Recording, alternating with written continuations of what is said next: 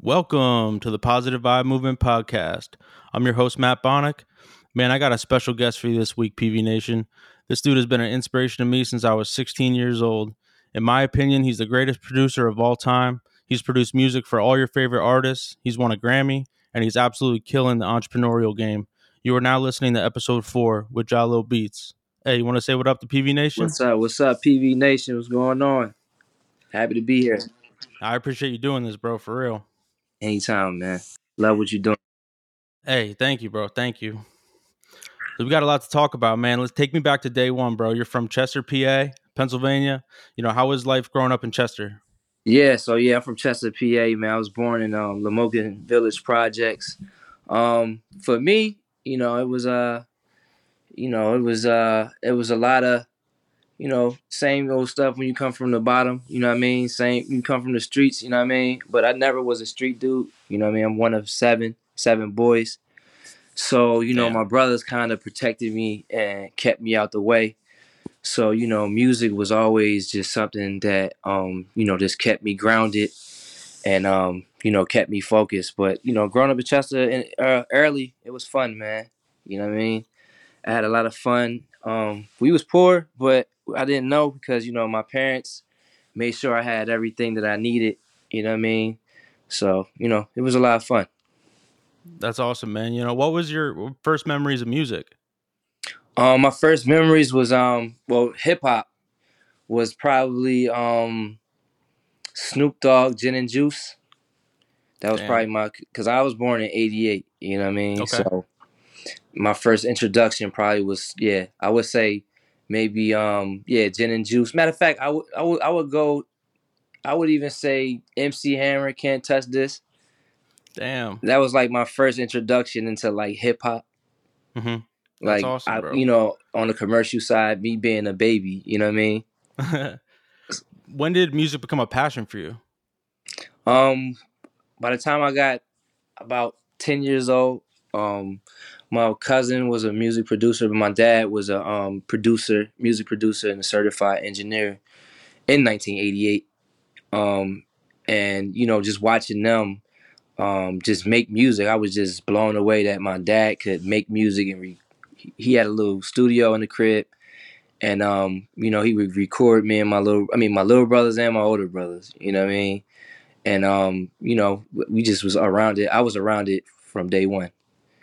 I cut my first demo, like he had me on the mic at 3 years old. Yeah, like just playing around and stuff like that. So my dad used to always like record us and have us like sing and rap.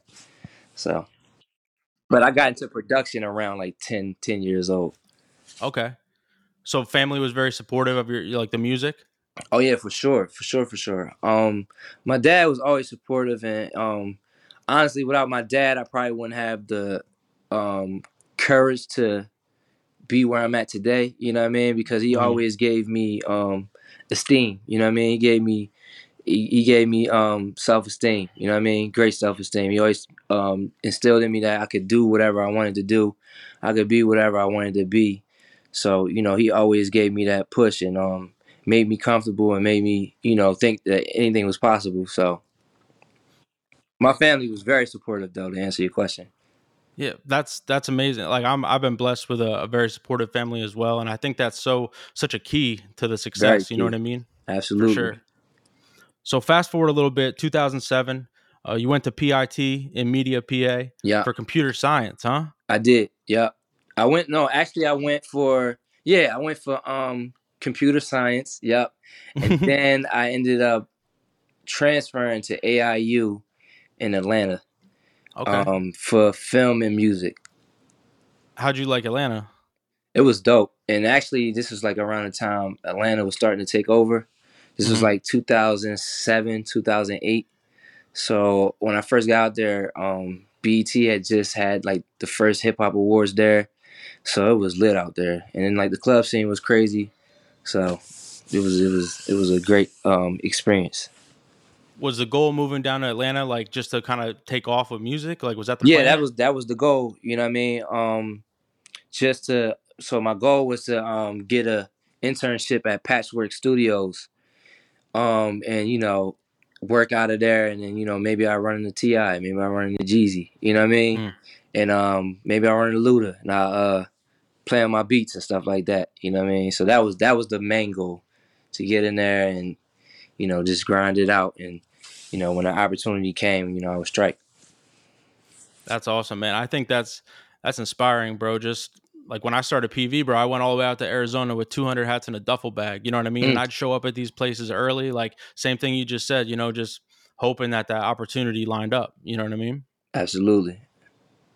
So you come back to PA, you know, tell me about that, you know, that transition back to Pennsylvania, and then ultimately like what you started doing when you got back to PA. Yeah. So I ended up losing my financial aid. And I got great grades there. At AIU, but I ended up losing my financial aid, and I had to come back, and I didn't have like a plan B. Well, it was like the best thing that could ever happen to me, you know what I mean? So when I got back, I just got on my grind on MySpace, you know. Thank God for MySpace. It was starting to really ring off. Mm-hmm. And I just started like posting my beats on MySpace and stuff like that, and working with a lot of local artists in Philly.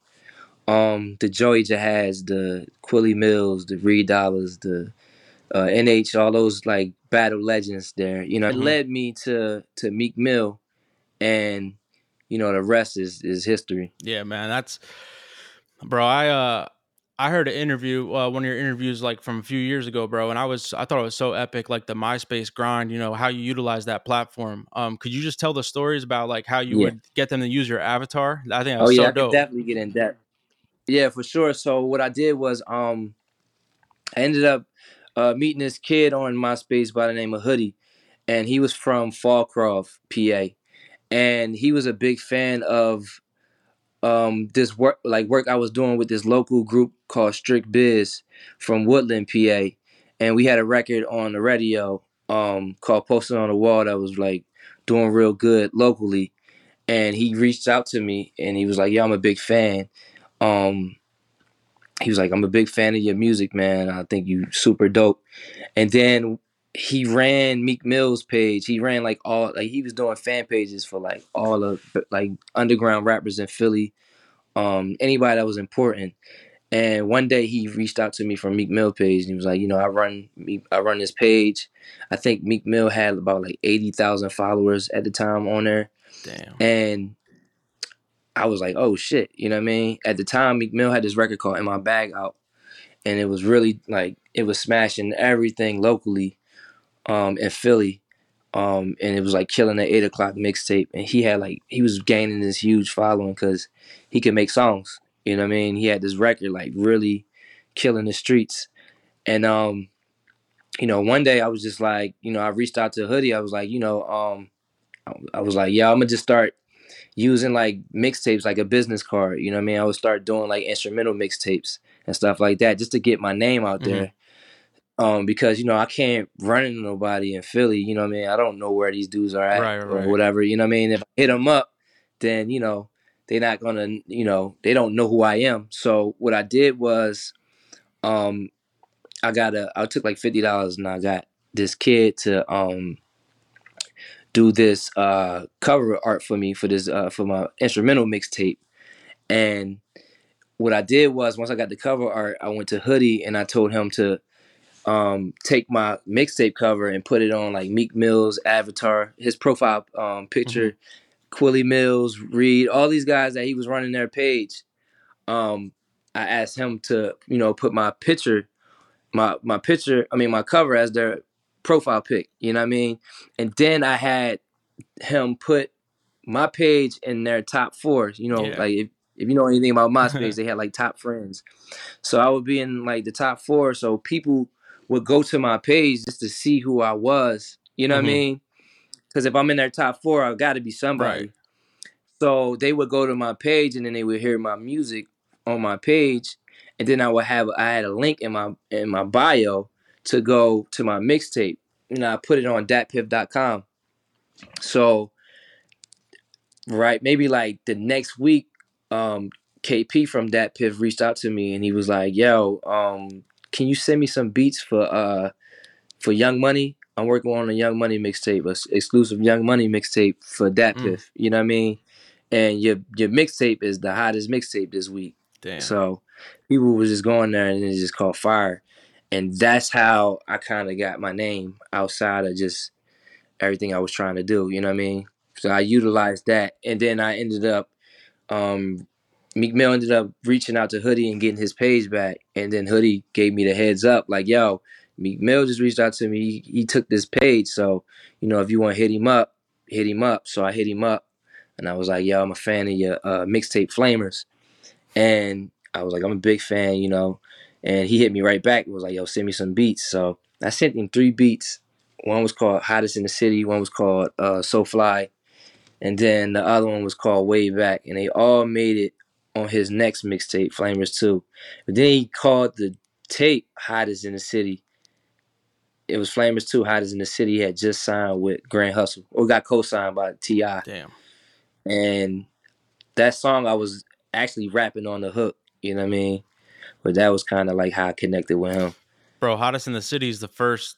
That was like my first introduction to you, bro. That was thank you. Yeah, that was it still gets played all the time over here. For sure. Appreciate it, man. Bro, you remember, I'm a big fan of like those moments, those early grinding moments. Like, do you remember the exact moment when Meek hit you back? Like just how you felt, like you feel like you were finally starting to break through? Yeah, no, it was just like with me, I was really like, I was already working with like a lot of those dudes that was bubbling, like Quilly and them. Like I was already working with those guys. Mm-hmm. So just from like my, like trapping my mixtapes online and stuff like that and reaching out to them. So when he did reach back to me, I was just like, all right, this is an opportunity. I'm going to just send him I'm going to send him like 3 beats, but then I'm going to send him a gang of beats after that. If he picked these beats, he ended up picking all 3 of them. You know what I mean? And then, you know, he got locked up right after that. Like I linked up with him. And then like a month later, he got locked up. The mixtape leaked. And Cosmic Kev was playing the song You So Fly. Like, you know what I mean? Like, So Fly, he was playing it like crazy. And I hadn't even talked to him. I had seen like a video he had put up. He had put up like a vlog with DJ Difference. And he was talking like, y'all got this beat from this kid named Jalo Beats. Blase, blase. You know what I mean? And then that's how I knew that he had previewed it online. And then that's how I knew that he did the records. You know what I'm saying? And then... when he got locked up, the mixtape leaked and I heard the records. Like, I didn't even know he did these records. You know what I mean? Damn. And then that's when Cosmic Kev was, like, going in on our records, Hottest in the City and So Fly on the radio like crazy. And then, like, maybe, like, a couple weeks later, he reached out to me from jail. And then that's kind of, like, what started everything. So would he, like, when he reached out to you, was it motivational? Was it, like, hey, when I'm out, we're on kind of thing? Like, what was those conversations? Yeah, when he reached out to me, he was just like, it was crazy. It was like everything was all at once because we both got managed by this dude named Charlie Mack. You know what I mean? Legendary promoter in Philly. Will Smith, best friend. You know what I mean? Along with Jazzy Jeff. So he had discovered Boyz II Men. He had discovered Miss J. He had discovered Meek Mill. And then, you know, one day he just hit me up. And he was just like, you know, he was like, did you do this record Hottest in the City? And I was like, yeah. And he was like, man, you know, I need to manage you. So I was like, yeah. And then shortly after that, Meek reached out to me. And then Meek was like, yo, when I get out, you know, we going to go in nonstop, just all music. You know what I mean? And my whole life was music anyway. So I was like in my mom's basement. Just making beats all day, every day. You know what I mean? So I was ready for that opportunity. Like, you know what I mean? It was an opportunity for both of us, honestly. You know what I'm saying? He seen that, you know, I could create a sound for him. And I knew that, you know, Meek he could potentially be the next one coming out of the city. So that's amazing, bro. Do you remember what was the first record when he got out that really went? Yeah, when he first got out, the first time we got in the studio, we did a record called Make 'Em Say. We did the record, and then we went straight to the radio station, and Cosmic Kev played it nonstop. and it ended up making a Billboard Hot 200. Ended up making a Billboard just off Philly alone. So that was like a big deal. And that's when I knew like we was just onto some uncharted territory as far as like our era and what we was doing. Because we didn't have a deal, you know what I'm saying? We was just really just you know, feeding the streets like crazy. That's amazing, bro. I love that. Bro, so one of my all-time favorite songs is Rose Red. That's crazy, bro. If anyone listening out here right now has never heard that, pop that into YouTube ASAP. You know what I mean? Yeah, that got him his deal with Ross. That got him his deal. When we did Rose Red, and I will credit that to Charlie Mack, because those lyrics is from the record Make 'Em Say that came before that. That's how you kick off that record. I like my Rose Red, and my Diamonds Blue. And Charlie Mack was like, yo, can you take the vocals and chop up the hook and create the hook like that? He said it. He told me exactly what he wanted. And then, you know, we did that record. And then it just took off locally. And then Meek ended up getting a verse from T.I. on the remix. And then he ended up, when we met Rick Ross in Atlantic City. I was his hype man. True. We did a show. We opened up for them at the House of Blues for him and Puff. Damn. We got to meet them, and you know he kept in touch with Meek. You know what I'm saying? No, not even that. I'm wrong. He ended up connecting with Meek through Cosmic Kev because that song was the hottest joint out. You know what I'm saying? It was killing it, and he got on. He asked Cosmic. He had just signed Wale, and he had asked Cosmic Kev, you know, who's the hottest cat in the city? You know what I mean? And you know, Meek went on Twitter and was like, he told all his followers, you know, at Rose, and let him know, like I'm big dog in the city. You know what I'm saying? And you know, after that, Ross asked him for the record. He sent the record to Ross. Ross did his verse. And then it was over. I think Ross seen how major this was because then that got to Funk Flex, and then Funk Flex was going crazy on that record. And then, you know, the rest is history. Bro, I'm one of those guys that like kind of crazy with it. Like when I hear a song that I love, I'll listen to it 100 times in a row. You know what I mean? Like till I can bar for bar it, you know? And bro, that remix, Vado, like that still goes down, bro. That still goes down as one of the best. Yeah, that was a pivotal song for us. You know what I mean? That lined up I'm a Boss for sure. I gotta hear the story of I'm a Boss, bro. Yeah, I'm a Boss came right after that. And I'll tell you, I probably never even talked about this before. So Meek was in a crazy position because like when we was coming up, we was like really killing it on the radio, but we were making like party music, like music for like the young boys at the house parties and stuff like that. So he was getting a little like backlash, like, you know, he can't make like, he's not like making any like hard music and stuff like that. So, you know, that was the opportunity. That was a big opportunity for me to show him that like, this is what I can do. You know what I mean? So I started to switch my style up, and that's when I did a record called Willy Wonka. I Don't Like the Look of This. And, you know, we did that record, and it was like what my sound is kind of like today. You know what I'm saying? So I just created a whole like sound for him. And that record was ringing off in the streets. You know, Cosmic Kev was going to play that all crazy. And then we did a record called Indian Bounce.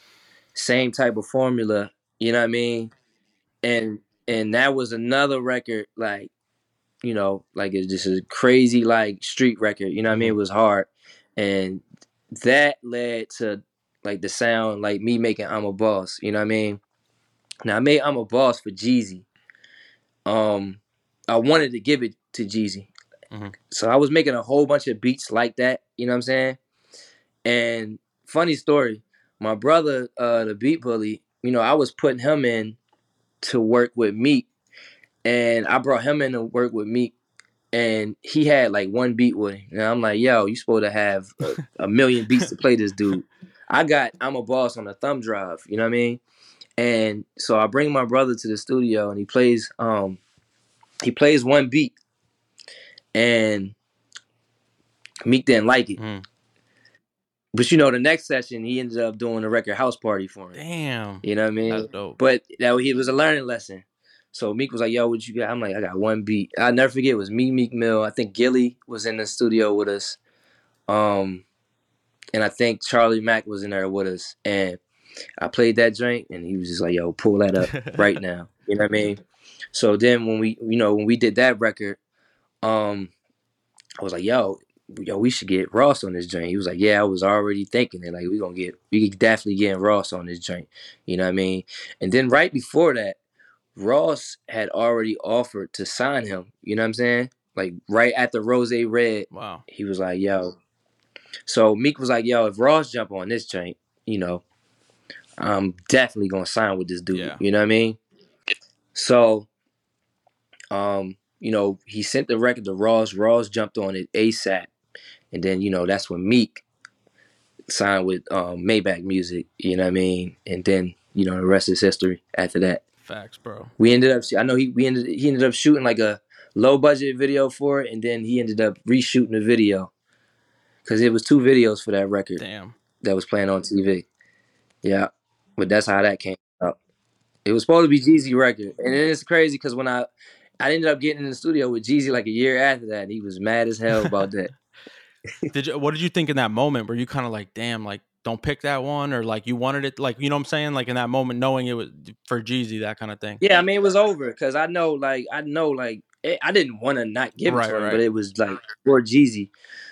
So I ended up playing it for him, and then he was just like, yo, I'm happy that it happened that way. You know, I'm blessed because it ended up going platinum. You know what I mean? That was our first record, like our first like national record, and it went platinum. So that's amazing, bro. It was a hit. Bro, so that you would say that moment really kind of started changing your life?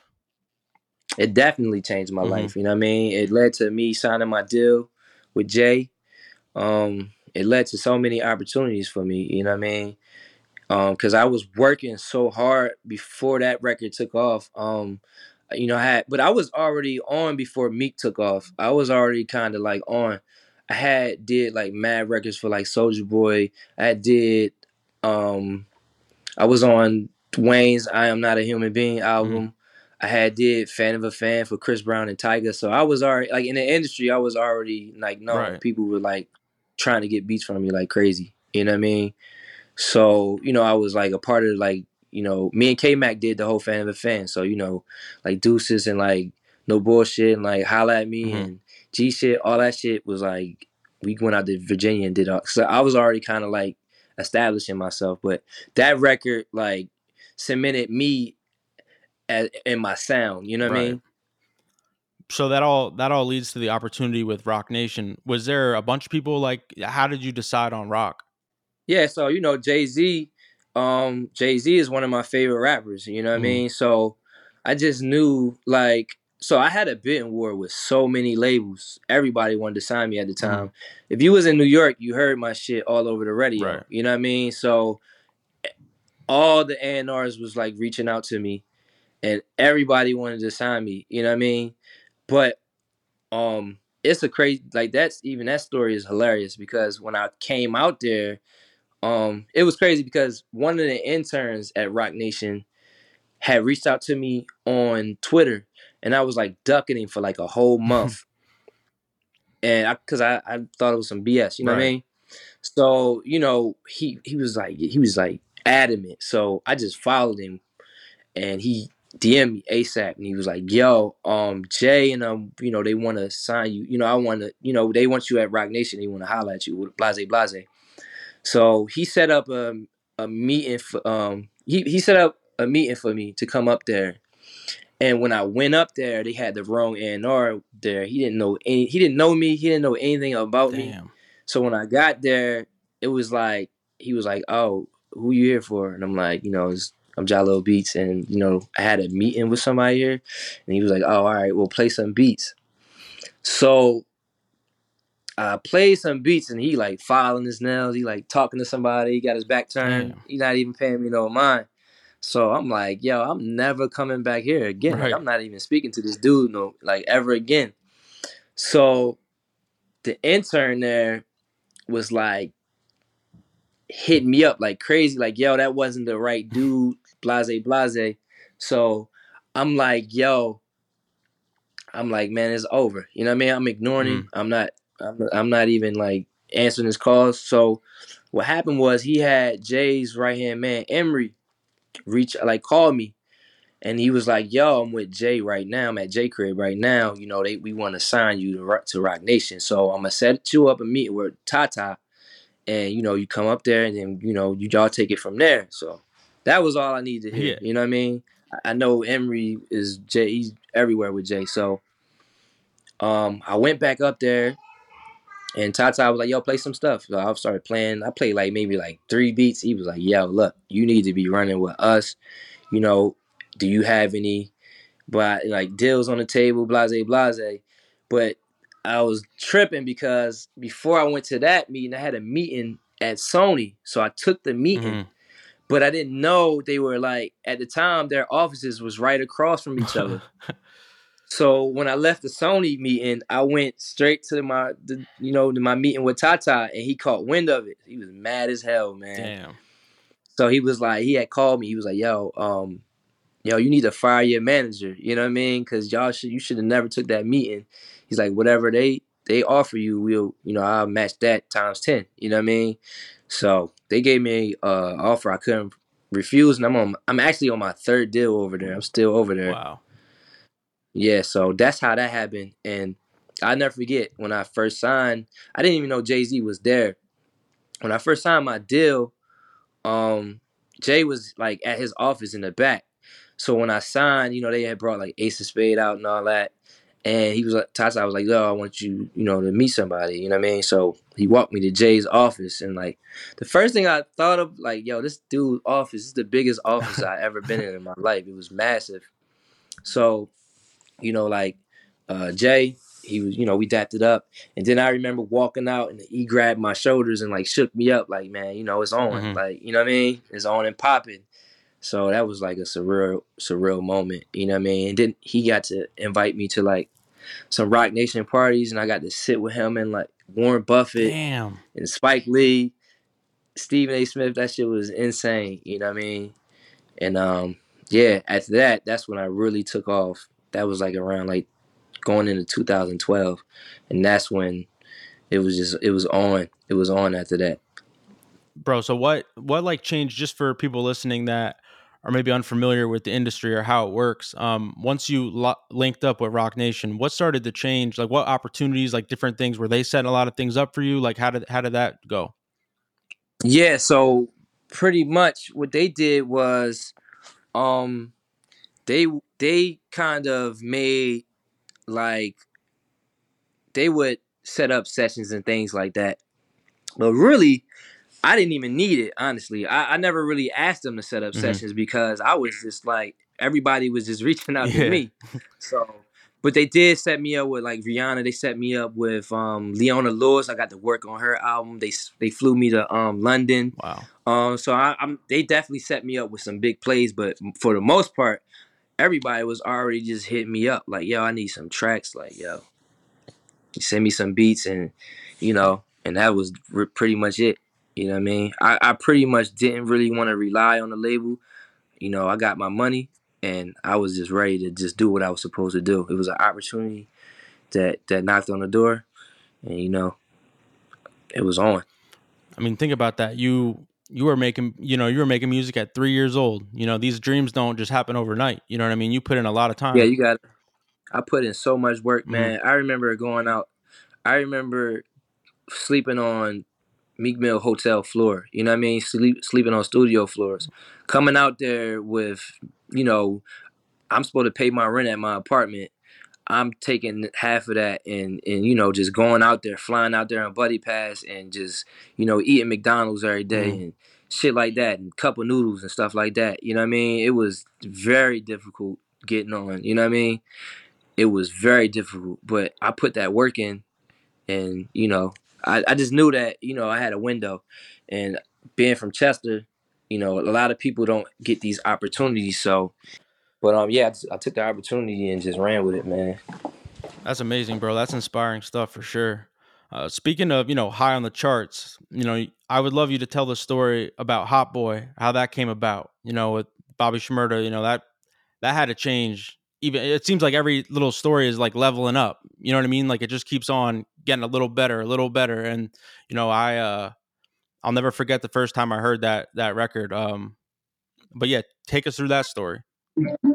Yeah. So with the Bobby Shmurda record, Bobby and Rowdy, they were like already big fans of what me and Meek was doing. Mm-hmm. So he pretty much took the instrumental. I had dropped the instrumental tape because it was a Lloyd Banks record first. Jackpot. And yeah, it was a record called Jackpot. And Banks just put it out. He didn't really do anything with it. You know what I mean? Banks just put it out on like YouTube or something like that. It didn't go on any mixtapes or anything. So I just decided to put it on an instrumental mixtape, and I think it was called Crack Music 5. Mm-hmm. And Bobby and Rowdy was already fans of like my beats and like Meek Mill, so you know they grabbed a whole bunch of my beats and started recording on them, and that's how that came about. You know what I mean? He did the Jackpot beat and ended up being Hot Nigga, and I ended up finding out like super late.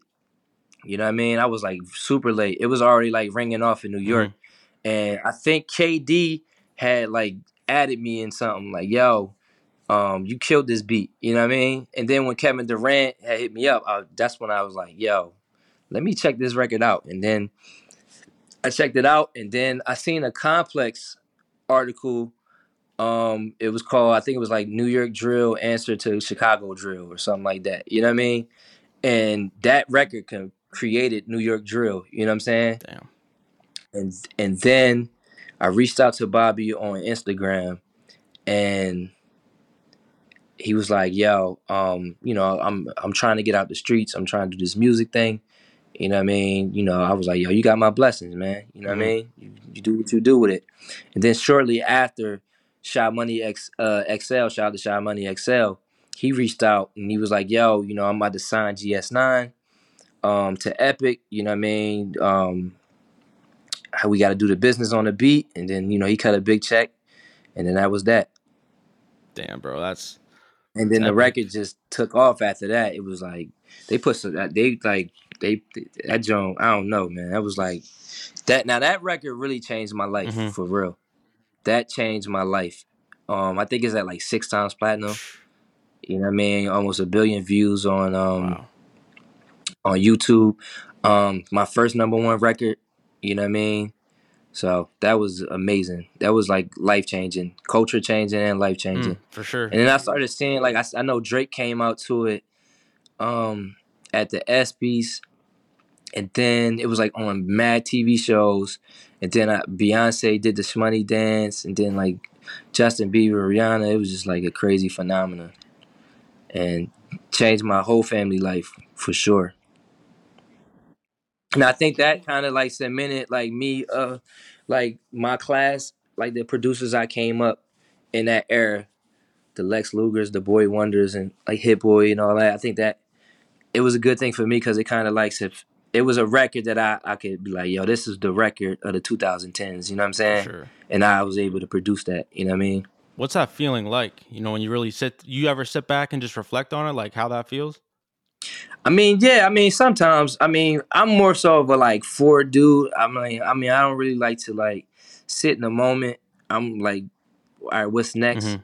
But, you know, it was just, I didn't see it coming. You know what I mean? I didn't expect anything like that. You know what I mean? It was just like, I don't know, it was a blessing. You know what I mean? And, you know, it shifted, like, the New York sound. It shifted so many things. And it's definitely, I felt like it solidified my place as a producer in hip hop for sure. Absolutely, bro. So let's fast forward a little bit. 2019, you won your first Grammy with a song Bubbling by Anderson .Paak. You got to tell us about that experience. You know, winning a Grammy, that's crazy. Yeah, it was the same type of situation like with the Bobby Shmurda thing. Like I reached out to Anderson Paak because I was a fan, you know what I mean? He had followed me on Twitter, and I just reached out to him like, yo, let's work, you know what I mean? He was like, send me some beats ASAP. So I sent him like 100 beats, and he would like do them and then send them back to me. And then Bubbling was one of them, and it was insane, you know what I mean? And it almost didn't come out. He had did it and went on tour. Like, he played it for Dr. Dre like a year later. Wow. And when Dr. Dre heard it, he was like, what the fuck is that? And he was like, yo, you putting this out now, like ASAP. You know what I mean? And then, you know, he put the record out. And it's crazy because I was in Miami I was working with Lil Wayne in Miami. And he had texted me like that morning. And he was like, what we wearing to the Grammys? Oh, and it was like the nomination. I was like, holy shit, this is for real. Damn. You know what I mean? But then I was like, man, we not going to win. We up against like Kendrick Lamar and Cardi B. You know what I'm saying? We up against J-Rock and Kendrick Lamar and Cardi B. You know what I'm saying? So I'm like, you know, I'm just happy to just be nominated. I'm grateful. You know what I mean? Just to be, you know, because I felt like I make music for the streets. You know what I mean? It just so happened to cross over to pop. You know what I mean? Pop radio.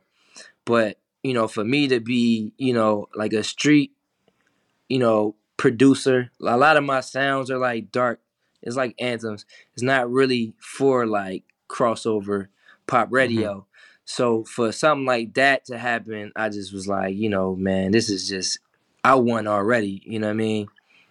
So I ended up going to Vegas first before going to LA. So I went to Vegas right before that because my birthday is always Grammy weekend.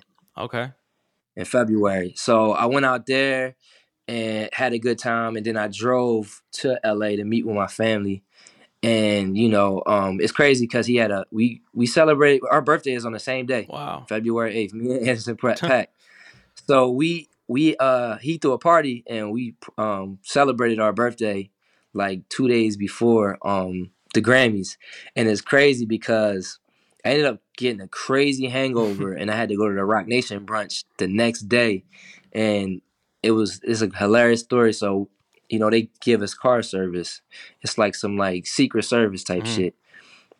So I'm in the Escalade and I got to throw up, and the security had to get this bag, and I'm on the side of the road holding up traffic, throwing up in my suit. But yeah, that whole weekend was just surreal, man. I was going hard because, you know, coming from where I come from, man, we don't get these type of looks. So. But when I found out I was late to the red carpet, you know what I mean? I know I'm not going to win. You know what I'm saying? So on my way to the red carpet, I'm in traffic. And I goes on Twitter. And the Recording Academy tweeted us and, you know, congratulated us on winning the Grammy. And he had got food poisoning. So him and his son was in the hospital. Oh, my goodness. So they ended up going to the Grammys late. They ended up making it there, but he texted me like, holy shit, we won. I'm like, man, I'm here right now. I'm about to go to the red carpet. This shit is unbelievable. Wow. You know what I mean? So I went there to the red carpet and took pictures and left and partied my ass off. I could, you know what I mean? I didn't even care about, I'd have won already. Right. There's no reason for me to be there no more. So we partied so crazy that night, you know what I mean? But it was just like, it was amazing because, you know, I'm from Chester and it's like population is like 36,000, you know what I mean? So it was like real, like personal. It was like, you know, like the city felt like they won, you know what I mean? Yeah, I bet. So that was another like out of body experience I had, just seeing like everybody just so happy for me and supporting me, you know what I mean? So that was just a beautiful thing. Yeah, that's amazing, bro. I appreciate you sharing that story. So before we make the transition into your entrepreneurial journey, I just got a few, you know, questions about your music career, a few comments.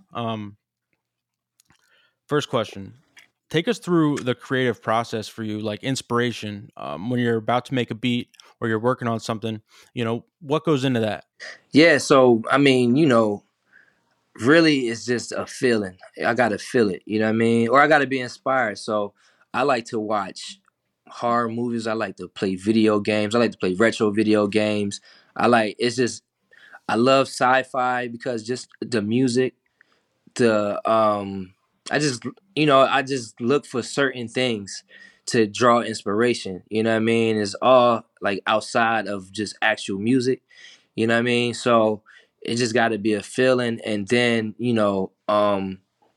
just getting in and having that hunger to make something.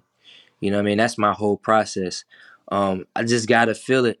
And it's every day. You know what I mean? Every day I got to make music. I have to create music. I can't go to sleep without putting down an idea. I make about 5 beats a day. Wow. You know what I'm saying? I'm sitting on so many beats. It don't even make any sense. You know what I mean? I have to make music. It's just like, it's like a drug. You know what I mean? I'm an addict to making music. Like a therapeutic process for you? Like it's therapy? Oh yeah, for sure. Mm-hmm. Definitely. And even like with the business world, I go through so much dealing with so many things. I wear so many hats that when I go through things, it bring out the best of me artistically. You know what I mean? So I just it's all in the feeling. You know what I mean? So that's really my process. I love that, bro. So what would you say is the biggest piece of advice or the biggest lesson you learned from your relationship with Jay-Z? I see somebody who is doing things. He's one of those guys that he's so ahead of his time.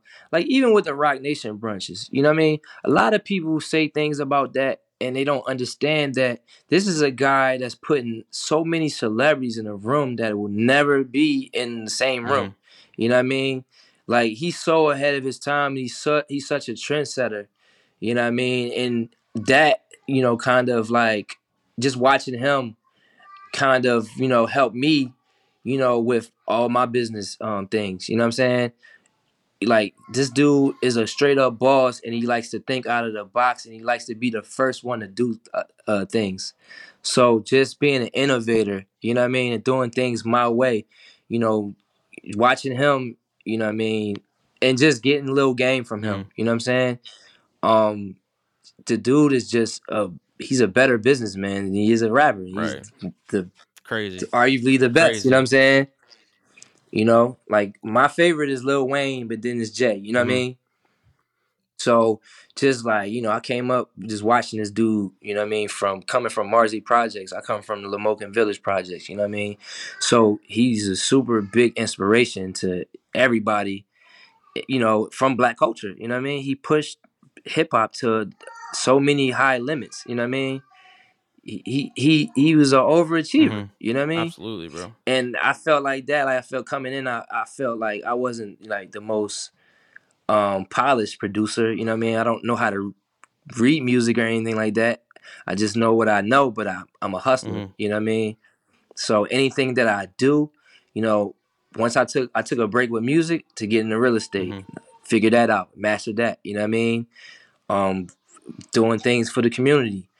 Once I lock into it, I lock all the way in, you know what I mean? And I want to be the best at that. I'm going to hustle and do that, you know what I mean? So just watching Jay, watching Puff, watching Russell, you know what I mean? Dudes like that, Birdman, even being around these guys, you know what I'm saying? I'm just a sponge. I'm a student of the game. But I took a lot from just watching Jay-Z from, just the moves he made, just how he conducted himself with Roc Nation, you know what I mean? He just on another level, man. He's on another level. He's one of the GOATs. Yeah, he's definitely one of the GOATs, man. Is there anyone you have not worked with yet that you love the opportunity to work with? You know what I mean? Just manifest a little bit. It was Kanye. I got to work with Kanye. I think I worked with everybody. I had a list. I got to work with M. I got to work with Kanye. Wayne, of course. That was like top of the list. I would love to work with Pharrell, for sure. Yep, Pharrell, for sure. Are you someone that writes your dreams down, goals down, visions down, or all the time? For real? I have to. I've always been like that. You got to make those lists. And then it's like, with me, it's like everything you, if you think about it every day, you can work towards it. You know what I mean? If it's on my mind, I'm working towards it every day. You know what I mean? It happens for me. Everything I ever wanted to be, everything I ever wanted to do, you know, write it down and read it every day and work towards it every day. That's me. That's epic, bro. You're a true chaser, bro. I mean, everything like I'm hearing, it's inspiring, bro. But I want our listeners out there to hear the work ethic that what this man's putting into this. This didn't just happen. This wasn't just luck. Ever since, no, you gotta work for sure. You gotta work. If you're not willing to put in the work, no dreams. You know, the dreams are just dreams. It's all work. It's vision and work. You know, you got that vision, but it'll never. It's no shortcuts to success. You know what I mean? I've always just been like, yo, I know what I have to do. I have to stay consistent. And, you know, when the opportunity comes, I'm going to strike. I'm going to be prepared. It's all about staying consistent because the opportunity is going to come. Are you ready for that opportunity? Mm-hmm. You know what I mean? And that's what it's always about, being ready when the opportunity comes. You got to be ready. Absolutely, man. And also creating avenues for myself, creating opportunities for myself. You know what I mean? If I could put myself in a space to succeed, then I'm going to succeed every single time. I have to put myself in that space, and that's what it's all about. That's epic, bro. So tell us about your most recent project, you know, the Jalo Beats Collection Volume 1. I want to get some people go over, check that out. Could you tell us about that a little bit, how that's going? Yeah, so it was just like, it was a bunch of beats that I had did over the summertime. And it's actually an album coming out every single month. It's like 12 albums that I had submitted. Every single month they're going to drop. Damn. But it's just a collection of all different types of sounds. You know what I mean? Trap, rage, boom bap, R&B, New Orleans bounce, you know what I mean? New York drill, all that type of stuff. Classic Jalil stuff. You know what I mean? It's just a collection of everything. You know what I mean? So that's awesome, bro. I'm gonna end it with this as far before we go into the entrepreneurial stuff. You have the most iconic tag of all time. I don't care what anyone says. Yeah. I don't care. That's a fact. Thank you. Tell us. Yeah. I think honestly, it makes me so salty when it's not on. Like when I find out, oh, it's you, but it's not on there. It's like, bro, it needs to be on every single one. I don't care if I don't care. Take us through that. Yeah, it wasn't on Bubbling because I didn't get a chance to put it on there, and I actually thought it was on there. So what happened was he had the stems, but it was a year later, so I didn't even know if it was or was not on there. Same thing with Amen with Drake and me.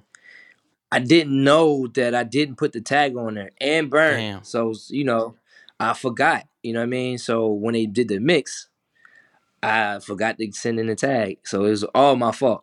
It's not like they take them wrong. Right. Like I'll forget when they do when I send in the stems. It actually happened on the I'm a Boss record too, on the Maybach Music Volume 1 album, the Self-Made Volume 1 album. I forgot to send it in. So the one that plays on the radio has my tag, but the one on the album doesn't. Damn. Because it was all my fault though. But yeah, I mean, when I was doing it, I only did it because people wasn't shouting me out on the local end. So how are people supposed to know who I am when, you know, when nobody's shouting me out? So I was like, you know, I'm going to put a tag on there, you know what I mean? And I felt like, you know, some people had it like, I know Nitty Beats had one, and that kind of inspired me to do it. Well, I think when I did it, like the next generation kind of like, all right, everybody had tags. For sure. Everybody. So let's transition a little bit into the entrepreneurial journey. It seems like you're absolutely revitalizing Chester, giving back to your hometown. It seems like that means everything to you. Does that sounds about as pretty accurate? Oh yeah, for sure. Yeah, so what we did was, you know, we started buying up mad properties downtown. Where like, you know, everybody work at, you know what I mean? Downtown, like the city hall is there, you know, everybody's working there, you know what I mean? It was a ghost town before that, but I seen the opportunity, You know what I mean? And just, it was something else to do because, like, maybe, like, for, like, 6 years straight, I was, like, giving back. I would do, like, give away, like, turkeys. I would have, like, the craziest toy giveaways. You know what I mean? I'm coming out of my pocket. No sponsorships or nothing like that. Summertime, giving away fans to the community. Giving away coat drives, back to school supplies. You think of it, we was doing that. Mm-hmm. You know what I mean? Me and my foundation. So, you know, I was just like, yo, how can I take this to the next level for my city? You know what I mean? And, you know, I was just like, all right, well, let me try to create, you know, jobs for the city. Let me try to do things to create jobs, you know what I mean? And also have an opportunity to invest my music money, you know what I mean, into something that's long-term. So, you know, we ended up buying, you know, at first we bought, this was a store, it was a convenience store called McCrory's, you know what I mean? And it was when I found out that back in the day, blacks couldn't go in there to shop. I bought it, cash. I bought the building, you know what I mean? I said, no, we buying this joint. And, you know, we ended up, and Meek Mill had a deal with Mark Echo, but he also had a deal with the Villa, Sneaker Villa, to sell his stuff, his Dream Chaser clothing line. So they ended up approaching me about, you know, doing a Jalo Beats Holla at Me clothing line, you know what I mean? And we'll put it alongside Meek's. So I'm like, hell yeah, I'm with it. So, you know, short story shorter, we ended up not doing it because, you know, I had brought one of my homies in and he wanted to kind of do like an independent thing. But I kept my relationships with those guys. So at first I was going to make it like when I bought the building, I was going to like create a lounge or something like that. You know, just to bring people there to see what my vision is, you know what I mean? But, you know, I was like, you know, I don't think it's ready. You know, the city is not ready for a lounge downtown. So we ended up reaching out to Sneaker Villa, and I knew some guys there. And, you know, I was like, you know, I got this property. You know, we could probably, you know, I'll be the landlord. We can probably do, you know, a sneaker store there. Y'all like to come into, like, the hoods and put y'all stores in there. So, you know, I got an opportunity. Not only did they like the idea, they were like, yo, well, why don't you do your own signature store there? You know what I mean? So that's how it became the Jalo Beats Sneaker Villa at first. But then they ended up selling the company to DTLR, Downtown Locker Room. And then it became a Jalo Beats DTLR. And that was like the big kickoff. But then we had like a diner down there. My wife had a boutique there that was doing like really good. That was crazy, you know what I mean? And then we had a restaurant and a couple other things there, you know what I mean, at the start. But then I started to like just get into like the residential stuff. And then we ended up putting luxury apartments over top of everything, you know what I mean? And then that kicked everything off. And then that's what kind of like brought everybody else down there. Now everybody else is just opening up their own businesses down there and it's booming. So that was the kickoff for sure. Is that business side of you, is that something that you always had that mindset, or do you think it's something that you learned later? Or you're like, all right, I want to reinvest my money, help out. How did that go? Yeah, I definitely learned later. You know what I mean? It was really like, you know, I got the opportunity, but now we might be onto something big because, like, just the support I was getting from my city, from the mayor and, you know, state rep and so many other people, you know what I mean? It was a lot easier because they knew the opportunity. We all knew the opportunity was bigger than, you know, just opening up a store, you know what I mean? It was really a storyline behind it, you know what I mean? Because the city has been a desert for so long. So, you know, we all wanted this to work out the right way. So, you know, when you're doing stuff like that, you learn as you go. It's just like music. When I signed my deal, I had to learn about publishing. I had to learn about mechanical royalties and things like that, you know what I mean? And back end and front ends and, you know, clearances and things like that. So, you know, same thing with business. I had to learn about, you know, how to get you know, certain permits and things like that to do construction and stuff like that. And then you had to learn about, I had to learn about my partnership. I had a partner, I had the partnership with, I had an equity partnership. I got an equity partnership with DTLR, and I'm the owner of the building. So I'm a landlord, so I get paid twice. Damn. You know what I'm saying? That's epic, bro. That's good shit. As an entrepreneur myself, bro, hearing that is, that's so inspiring. Like, that's a dream. You know what I mean? That's a dream for sure. Yeah, for sure. You know, definitely. Even Forbes recognized you and wrote an article. You know, that's come on, bro. Come on. That's amazing. It's definitely a blessing for sure. Absolutely, man. All right. Well, hey, I appreciate you opening up, sharing your story. I hope our listeners love this, because this means everything. You know, I remember back when I was playing baseball my first year, I was at East Stroudsburg, and I was walking up to where they do that. And no one, you know what I mean? Like, I was literally off Mr. Philadelphia. Like, I'll never forget that. Like, those early songs, and literally every single one we talked about. That's why this was surreal for me. You know, whether it's Indian Bounce, 40 on my hip, Rose Red, Hottest in the City, Make 'Em Say, bro. Those were staples of my life. You know what I mean? I can remember back to where I was at. You know what I mean? Whether it was, a lot of it was baseball related at that time, but that was the shit that got me. I would tell you this. That was that era, like Mr. Philadelphia, like Flamers 4, Dream Chasers 1. That was like the best times of my life, man, because it was like, you know, we knew we was going there, we was headed there, but we wasn't certain. Like, we didn't know for sure. You know what I mean? It's like now I've accomplished like so much, and like it's not the same. Mm-hmm. Like I always try to, like, I'm in a place right now where I'm like trying to unleash that hunger again. You know what I mean? Yeah. I'm trying to capture that type of hunger again, because at that time I was just on another level, like just as far as like just energy and just as far as just wanting to be something. You know what I mean? I come from nothing at all. Mm-hmm. You know what I mean? Like, my mom, we had to lay around the kerosene heater because we didn't have any heat. You know what I'm saying? You know, my mom had 7 boys, so she did everything she could. You know what I mean? So I wanted that. It was something that I needed. You know what I mean? For my self-esteem, like I needed it bad. You know what I mean? So around that time, just leading up to, you know, us getting our deal, or like I'm a Boss hitting, like, we was just hungry, and we just, you know, we was just in that zone. You know, I wish we could recreate that again. Right. You know what I mean? That's amazing, man. Well, I appreciate you doing this. I always end every episode with one last question. If you can give PV Nation one piece of advice, anything, what would it be? Man, be patient, man. Be patient. If you got a talent, we all got a God-given talent. You know what I mean? It don't have to just be music. It could be anything. You know what I mean?